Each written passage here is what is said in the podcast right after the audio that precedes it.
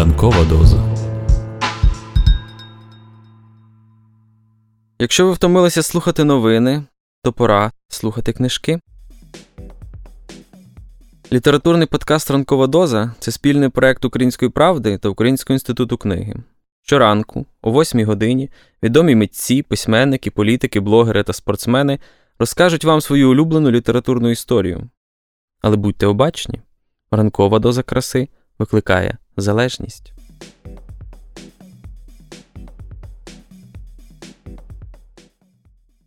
Немає нічого банальнішого за історію кохання у форматі «він і вона». Але немає і нічого більш захопливого. Особливо, коли цю історію розказує сербський геній Милорад Павич. У своєму оповіданні «Веджвудський сервіз» Павич, за звичкою, не може втриматись. І перетворює звичайну любовну історію двох студентів на зіткнення чоловічого і жіночого начал, протистояння багатого заходу, який їсть із порцеляни фірми «Веджвуд», і завжди голодного проти гарячого і молодого півдня, протистояння Балканського півострова і решти Європи. Рекомендував для ранкової дози це оповідання «Ребус про Європу» новий віце-прем'єр з європейської ж інтеграції, дипломат та інтелектуал Дмитро Кулеба.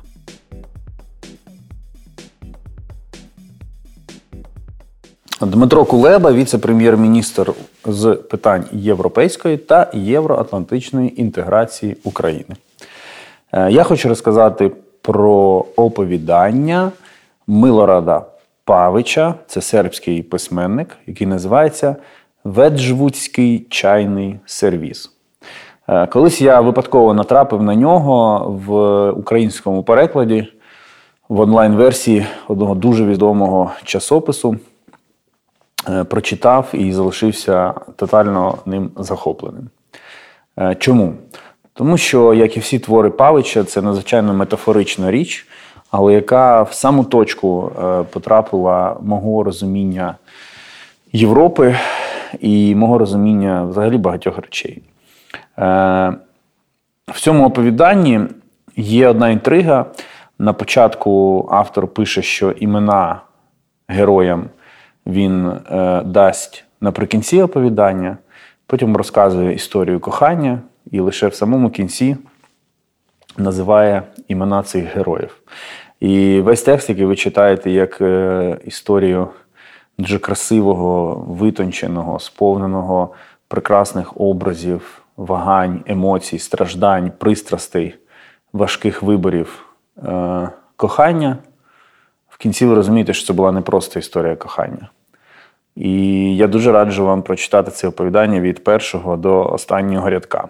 Я переконаний, що те, про що там йдеться, це кохання, воно безпосередньо стосується України, безпосередньо стосується кожного, хто намагається зрозуміти місце України у світі, місце України в Європі. І я дуже сподіваюся, що це оповідання вам допоможе. Але насамперед ви отримаєте шалене задоволення, я в цьому жодним чином не сумніваюся, від витонченості письма Милорада Павича.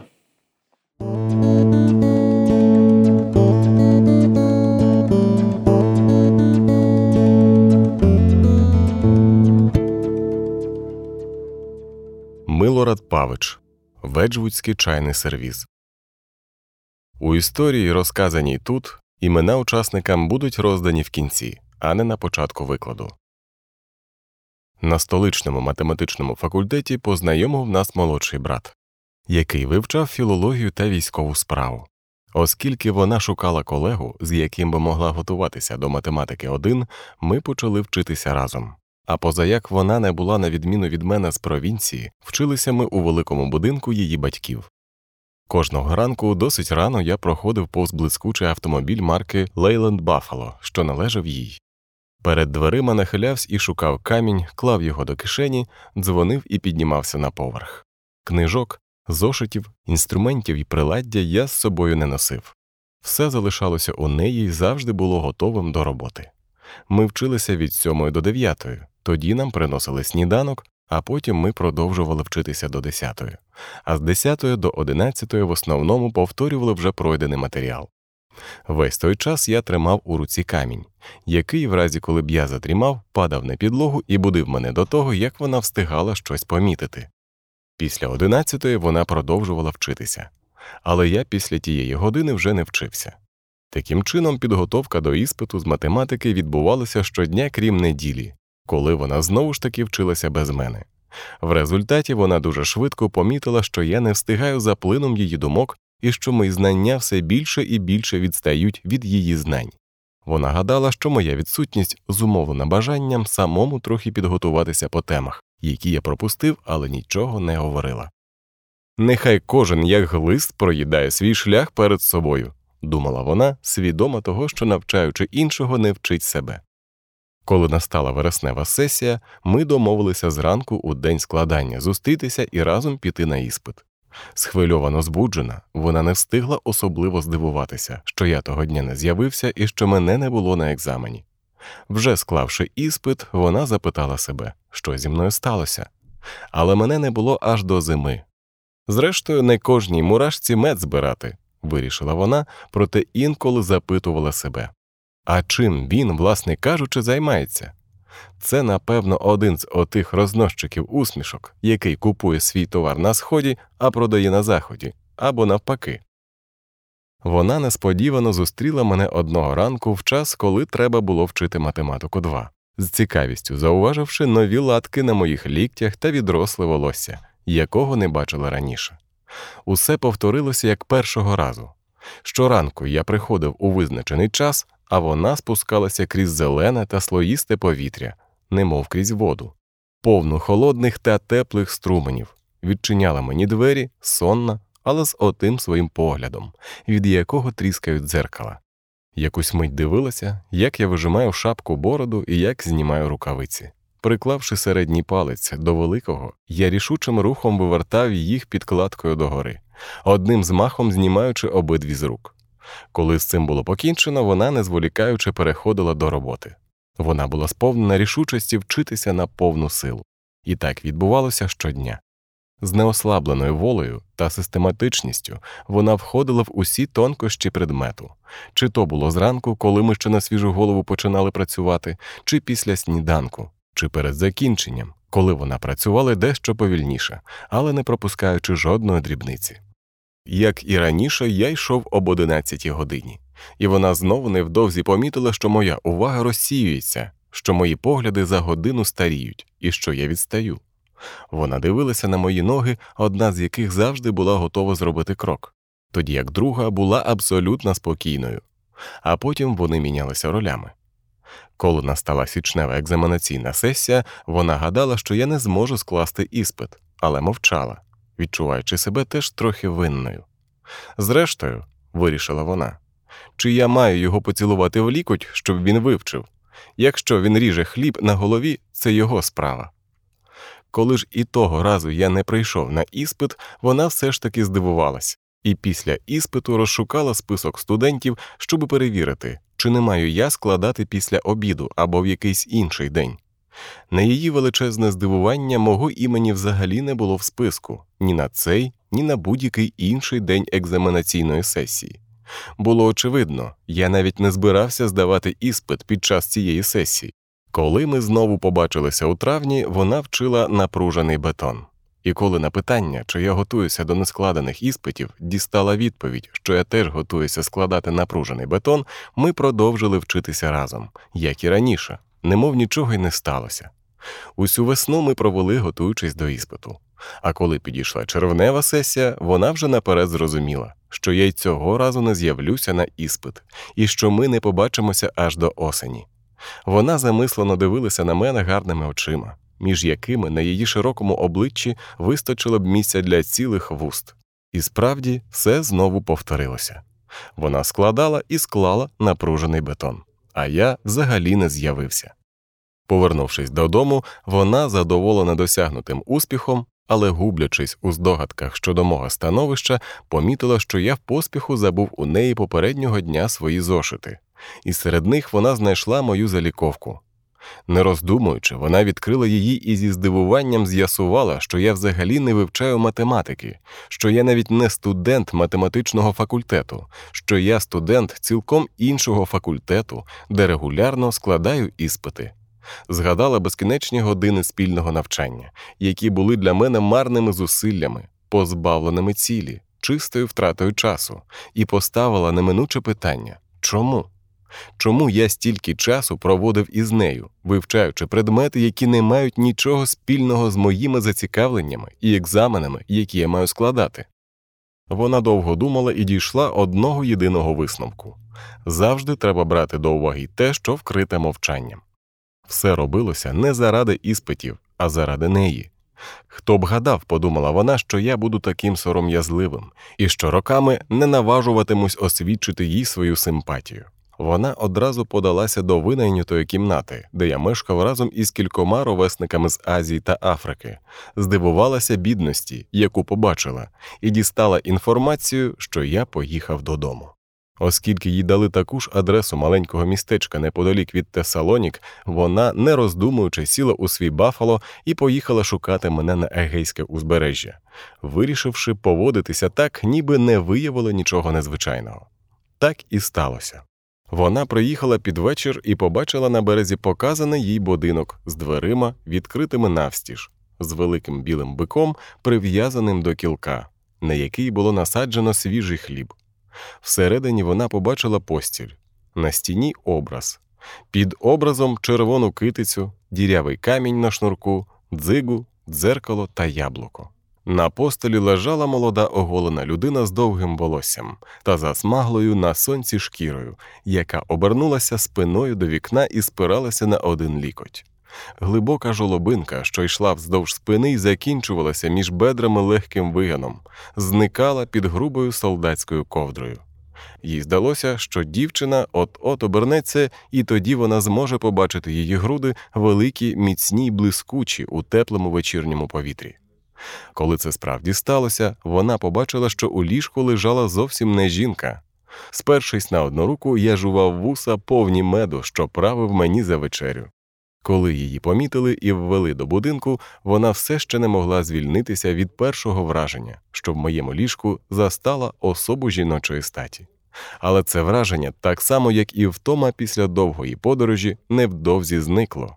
На тарілці, що мала на дні дзеркало, вона дістала подвійну вечерю – для себе і для своєї душі, у відображенні.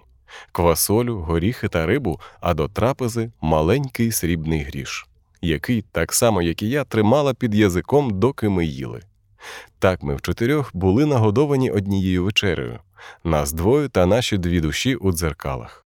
Після вечері вона підійшла до образа і запитала в мене, що він зображує. «Телевізор», – сказав я їй, інакше кажучи, це вікно у світ, що послуговується математикою, відмінною від твоєї. «Як то?» – запитала вона. «Дуже просто», – відповів я. «Машини, літальні апарати та автомобілі сконструйовані на базі твоїх кількісних математичних розрахунків, спираються на 3 елементи, які повністю позбавлені кількісних характеристик. Це однина, крапка і теперішній момент. Тільки сума однин утворює кількість. Сама по собі однина не піддається кількісному вимірюванню.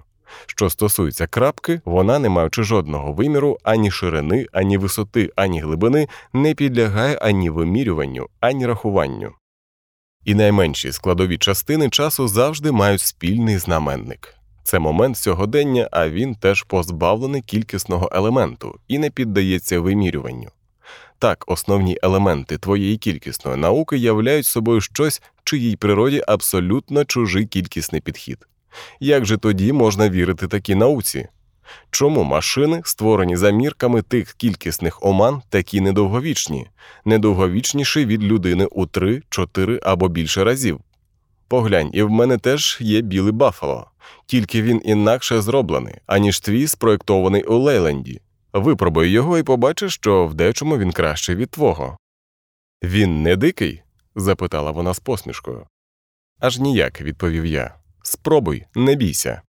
Біля дверей вона погладила великого білого бика і неспішно його осідлала. коли я теж сів верхи на нього, обернувшися спиною до рогів і, дивлячись їй у лице, погнав я його вздовж моря, і двома ногами він топтав воду, а двома – землю. У першу мить вона здивувалася, коли я почав її роздягати. Її одежі одна за одною падали у воду, а потім і вона почала мене розстібати. У якийсь момент вона перестала їхати верхи на бику і поїхала верхи на мені, відчуваючи, як я в ній стаю все важчим і важчим. Бик під нами чинив усе, що ми би самі мали чинити, і вона вже не могла розрізнити, хто їй дарує задоволення – бик чи я.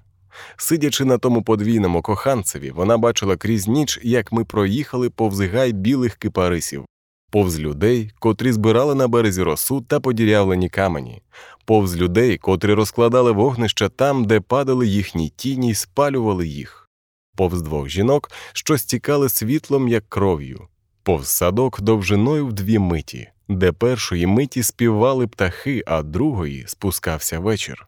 Першої миті квітли фруктові дерева, а другою за вітрами віяло снігом.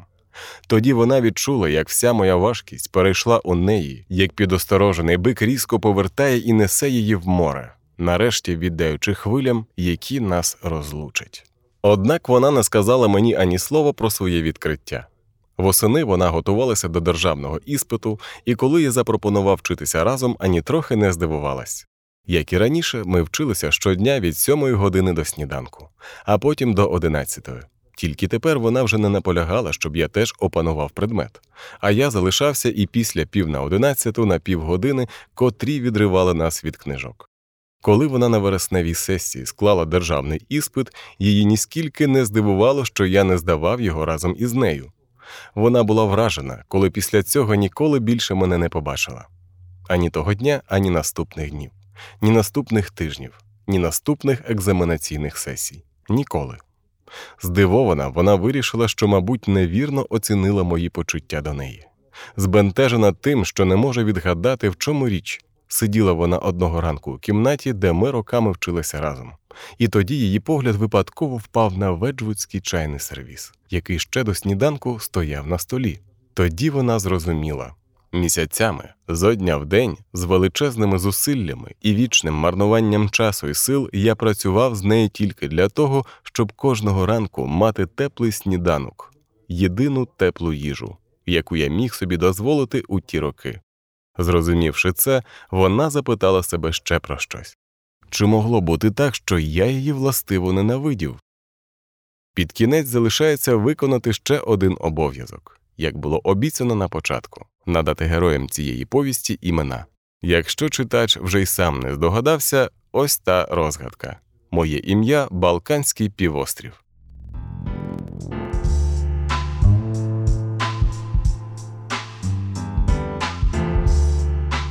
Літературний подкаст «Ранкова доза» – це спільний проєкт Української правди та Українського інституту книги. Будьте обачні та обережні. Ранкова доза викликає залежність від краси.